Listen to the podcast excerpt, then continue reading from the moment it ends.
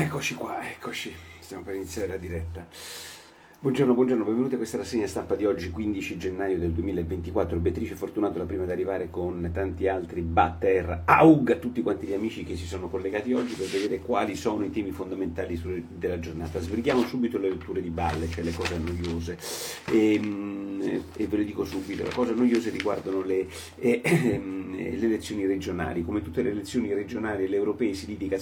sulle candidature e il fatto che si sia litigando sulla Sardegna è diventato un caso nazionale nazionale, la questione ve la semplifico così, c'è un uscente del partito sardo d'azione agganciato dalla Lega di Salvini che si chiama Solinas, che i sondaggi non danno decisamente per vincente, e c'è un eh, candidato che invece vorrebbe Fratelli d'Italia con Forza Italia, mano sul fuoco che quelli di, Fratelli, di Forza Italia poi andranno tutti da Fratelli d'Italia, garantito, queste cose le ho già sentite nel passato, quindi sostanzialmente il candidato di Fratelli d'Italia che è il sindaco di Cagliari, che è una città importante, anzi la più importante della Sardegna. I due, eh, quindi l'uscente e il sindaco di Cagliari, eh,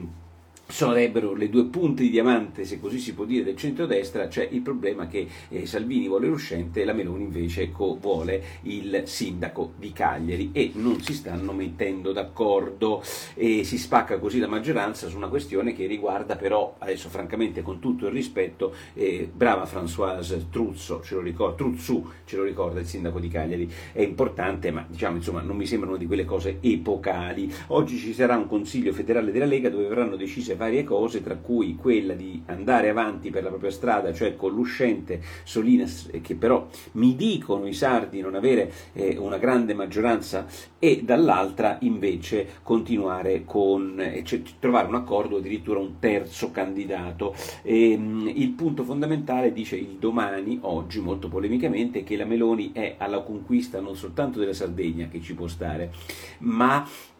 anche del Veneto, dove vorrebbe conquistare un doge nero, doge nero, eh, perché vorrebbe far sì che non ci possa essere il terzo mandato ai governatori, perché se così ci fosse ovviamente Zaia eh, vir- sarebbe eh, super super favorito. Quindi eh, diciamo ci sono degli elementi tattici eh, importanti per le prossime regionali, ma che comunque eh, poi si collegano alle europee di giugno in cui la Meloni ha deciso di candidarsi probabilmente come capolista in tutte le circoscrizioni. Stessa decisione vorrebbe averla Lash Line, ma c'è un fuoco di fila pazzesco all'interno del suo partito a partire da Prodi perché non vorrebbero che lei si candidasse capolista. Oggi il quotidiano nazionale riprende, riciccia la zampa, mi sembra che fosse la portavoce proprio di Prodi, la quale dice eh no, non si può candidare perché in questa maniera ehm, farebbe come Berlusconi che nel 2004 si candidò da premier, eh, ehm, si candidò, non mi ricordo in che anno, beh, insomma posso dire stupidaggini sugli anni, si candidò ed era premier e si candidò anche eh, capolista in tutte le regionali ed è una cosa che non è accettabile. All'epoca questa critica venne fatta duramente anche da D'Alema. Eh, il punto vero di notizia oggi su queste noiosissime questioni elettorali che poi come ovvio si risolveranno perché non si rompono le maggioranze, non si rompono i partiti sulla Sardegna, ci posso credere molto poco che una cosa di questo tipo possa avvenire. Beh, insomma, quello che succederà è che in realtà, dice il giornale, eh, la Lega sta correndo ai ripari perché Salvini a Quarta Repubblica ha detto io non mi candido a differenza eh, della Meloni, però il candidato loro sarebbe Vannacci. Secondo il giornale può valere il fino al 3% di voti in più eh, per la Lega se dovesse candidarsi in tutte le circoscrizioni. Mi sembra, devo dirvi la verità, un'enormità il 3%, posto che la Lega, secondo i sondaggi, oggi intorno al 9-10%. Ma se così fosse, sarebbe per la Lega, eh, devo dire, ehm, un... Eh, un, un, punto eh, percentuale in più di quello che la Ghisleri e, e, e, come si chiama quello del Corriere della Sera, i sondaggisti della Corriere della Sera danno all'intervento in prima persona della Meloni, cioè vale più eh, Vannacci della Meloni. È anche vero che la Meloni vale il 30% perché quel partito è la Meloni, però insomma non è male come idea. Ug Nicola da Veneta voterei Zaia altre 100 volte, grande governatore, dice Roberta Radegonda, che ringrazio, ringrazio anche due amici che ieri, proprio ieri, hanno comprato eh, dallo shop di Nicola Porro, intanto vi metto lo shop dove ci sono tante cose nuove, quindi andatevelo a vedere per finanziare il sito di nicolaporro.it. Nel frattempo c'è una vicenda politica che la voglio liquidare subito, che è quella della eh, Fornero che ieri dice voglio la patrimoniale, devo dire che anche noi nella zuppa di Porro ne abbiamo parlato ieri, però non pensavo che ci fosse così tanta eco nei confronti di questa, eh, beh, in the Simon, saluti dal Galles, mitici saluti dal Galles, Galles tanta eco per questa patrimoniale che deve essere, come posso dire, un, una carie eh, del, che, pun, che, che, che,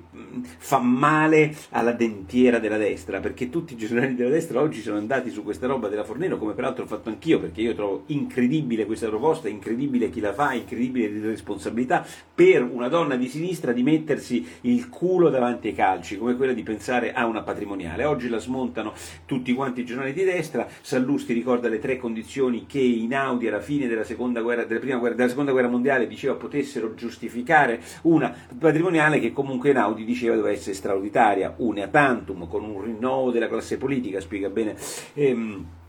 come si chiama Sallusti, ma quando si conoscono, non parlo di Sallusti, gli economisti soltanto per sentito dire, si prende un pezzetto di quell'economista, si, non si coglie bene quello che vuol dire. Einaudi su questa vicenda della eh, patrimoniale non è che era contrario, più che contrario, diceva che in una eh, rimodulazione dell'impianto fiscale completamente diversa, per un motivo straordinario, si poteva anche inventare una patrimoniale. Peraltro all'epoca di Einaudi non c'erano le patrimoniali di oggi, come nota Capezzone oggi su Libero che dice in Italia ci sono 11 patrimoniali, quindi addirittura cioè, il combinato disposto dell'Enaudi, imposta straordinaria, l'inesistenza dei patrimoniali come esistono oggi, beh, insomma, eh, dà eh, il, eh, la follia di questa proposta diciamo, de, su, che è venuta ieri sulla stampa. Mirko Bordigia, oltre a fare una donazione, mi dice che gli altarini della sinistra anche a Shanghai. Favoloso, non te lo far beccare che magari si arrabbiano i comunisti cinesi, su Taiwan c'è di tutto, i cinesi sono durissimi, gravissimi, ci sono reportage su tutti i giornali che sono arrabbiati con la vittoria di questo Lai, anzi Lai,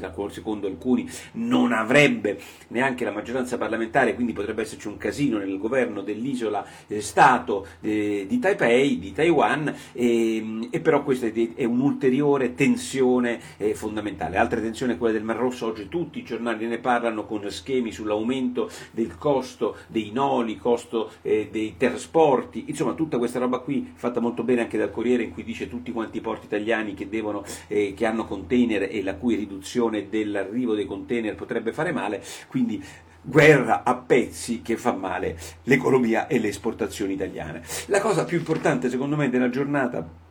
eh, voglio dire, poi arriveremo su altre cose economiche, dal punto di vista sociale è questa vicenda della Giovanna Pedretti, è una ristoratrice del Lodigiano che, eh, la cui storia è molto semplice e drammatica, si è ammazzata ieri, è praticamente certo che si tratti di un suicidio. E mh, lei eh, nella sua pizzeria eh, riceve una recensione di qualcuno che dice che nella pizzeria eh, era accanto a un tavolo di un gay oppure di un disabile, cioè gay disabili che facevano casino e che non ritorneranno più in quella pizzeria gli è piaciuto il modo, eh, il tavolo che avevano accanto eh, cosa ovviamente assurda dal dirle, da, da, da, dallo scriverlo, e, e, e, lei gli risponde, beh insomma eh, se non ti è piaciuto il tavolo sei non ben accolto nella nostra pizzeria ed è diventata una specie di eroina, anche questo io lo trovo pazzesco, cioè se tu rispondi in modo eh, giusto, eh, sacrosanto a una stronzata di questo tipo diventi un'eroina. Però lì c'è eh, un però che su questa vicenda, come spesso avviene, come spesso avviene purtroppo troppo spesso, ci si inficca e Selvaggia Lucarelli, che fa quello che lei ha sostenuto essere un debunking, cioè questi fenomeni che si sono attribuiti questo merito di poter raccontare la verità e la falsità in maniera inoppugnabile al tribunale dei social. Io sono vittima del debunking da parte di fenomeni di migliaia di debunker che poi hanno sempre una logica, cioè quella di andare a scegliere come l'obbligatorietà dell'azione penale chi gli sta sui coglioni gli rompono i coglioni, perché noi diciamo, io per primo, un sacco sacco di fregnacce, ma non perché siamo volontariamente dei fregnacciari, perché succede di dire delle fregnacce. Nel caso della ristoratrice non so se questa recensione fosse vera o non vera, ma non lo sa nessuno perché è indimostrabile e non è stato neanche dimostrato. Fatto sta che inizia sulla eh, forza e sulla cattiva cattiveria, perché la vera cosa delle questioni della Lucarelli sono fai il tuo mestiere, fai quello che ti pare, ma la cattiveria della Lucarelli è una cosa eh, che peraltro tutti i giornalisti evidentemente temono, perché è una cosa, mh, mm, voglio dire, spietata. Io non so come si faccia a essere così spietati, io non penso che uno si ammazzi eh, per colpa della Lucarelli, però io penso anche che quando l'essere spietati in questo mondo, in questa maniera, è una cosa tremenda. Lei, il fidanzato cuoco, che prendono, ovviamente si mettono insieme ad attaccare la ristoratrice e ne nasce la merda, perché internet è una merda. E la merda dei social riempie di merda questa... Ehm, eh, questa ragazza, questa ristoratrice che si ammazza. Allora, è una storia tremenda, perché vedete, è anche un po' quello che è successo alla Ferragni. Molti di voi mi contestano perché eh, io difendo la Ferragni. Io non difendo la Ferragni, io difendo il fatto che un'imprenditrice possa fare quello che ha fatto la, Fregna, eh, la, la, la mm, Ferragni con grandissimo successo e che improvvisamente si sta montando questo enorme odio sociale, invidia sociale nei confronti di una che comunque ha sempre fatto beneficenza. L'ha fatta male in quel caso, malissimo malissimo, ci ha preso per il culo, forse ci ha preso per il culo, ma non è questo il punto, è stata multata per quella roba là. Cioè, c'è una... Un, un, eh, quando voi vedete, per esempio, la mia pagina di X, quando io scrivo qualcosa sull'ex Twitter, quando viene meno sugli altri social, ma sugli ex Twitter ci sono delle, degli insulti, del, degli attacchi nei miei confronti, eccetera, che a me me ne frega niente, faccio come la Thatcher, manco li leggo, però ehm, purtroppo non tutti sono attrezzati per, ehm, per essere trattati così. Io la cattiveria, quando la vedo in questa maniera, mi fa senso, mi fa un senso perché la cattiveria non riesco a esercitarla nei confronti del mio peggior nemico, nei confronti del peggior nemico. E quel modo travagliesco eh, della Lucarelli, direi questi sono, che non appartiene anche ad altri del fatto che invece gli altri del fatto sono un po' più ragionevoli, beh, insomma, mi sembra una cosa mostruosa. E quando voi pensate che questa cosa non vi riguardi, sbagliate, perché questa cosa riguarda tutti quelli che hanno un, un, un un, um, un'esistenza social. Quindi eh, bisogna difendere l'indifendibile per poter difendere un principio, e cioè diamoci una calmata, perché questa donna morta e suicida per il tempesta social ha tanti piccoli pugnalatori e c'ha ovviamente qualcuno che questa tempesta social l'ha eh, alimentata. TG3. TG3. Afuera! Bene,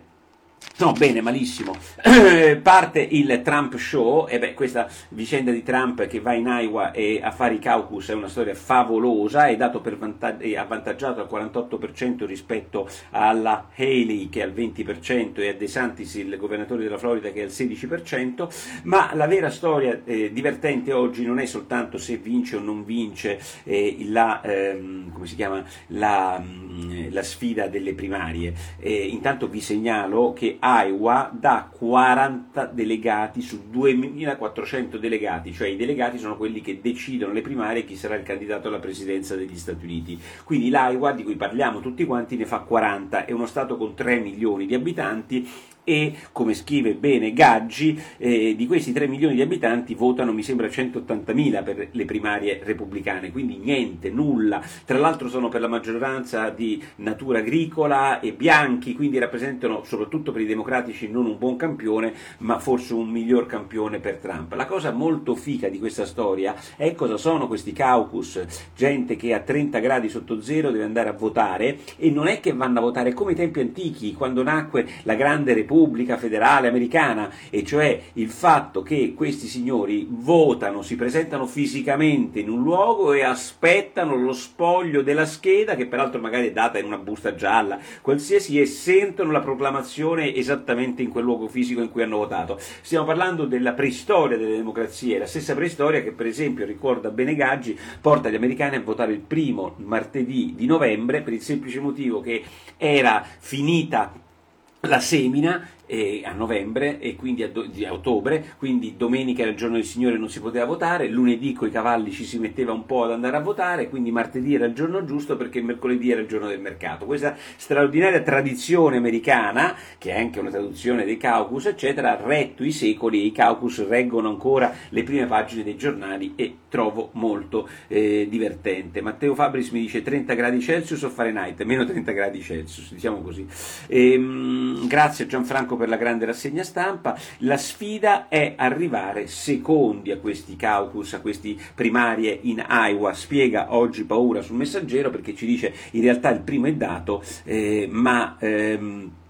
No, tutela, eh, lo, lalli, no, non ci sto, fanno finta su tutto e va bene, ma sulla beneficenza no. Ragazzi, su questa cosa della beneficenza, questi hanno fatto un sacco di beneficenza, in realtà lì c'è stata veramente una mostruosa eh, combinazione e hai ragione che sulla beneficenza hanno fatto una stronzata, hai ragione. Ehm, ultima notizia la dà Daniela Fedi, che si occupa in genere di moda e ovviamente ha a che fare con la sua eh, attività, quello che si chiama pagina 2 e 3 del giornale, in cui racconta che addirittura Prada, la grande Prada come marchio italiano che tutti conoscete, sarebbe in vendita. E ad essere interessati all'acquisto di Prada sarebbe un fondo anglo-francese e sarebbe stata valutata 6 miliardi, ci sarebbero incontri con Miuccia, la proprietaria di Prada, secondo me è un po' difficile capire se poi verrà, voterà o veteranno o non veteranno, questi fondi sarebbero vicini a Chanel e raccontano in queste due pagine quanta della moda italiana, del lusso italiano, non direi moda, è diventata francese, comunque comunque straniera, non tutta, ce ne sono tante altre, da Moncler eh, che ha comprato Stone Island, a Prada appunto, ad Armani. Ehm, vediamo chi altro, ma insomma ci sono ancora dei bei marchi che sono rimasti in Italia e quelli eh, che sono stati comprati da Arnaud e da Kering, per esempio Gucci, per esempio ehm, Bottega Veneta, beh, insomma, vengono ancora prodotti in Italia perché siamo ancora dei fenomeni nella produzione di questa roba. Ehm, che altro c'è? Sui francesi ovunque, eh, dice eh, la mitica Françoise che ci chiama da, da, Cagliari, lei dovrà votare alle regionali tra poco, io direi che è tutto, noi questa sera ci vediamo, questa sera ci vediamo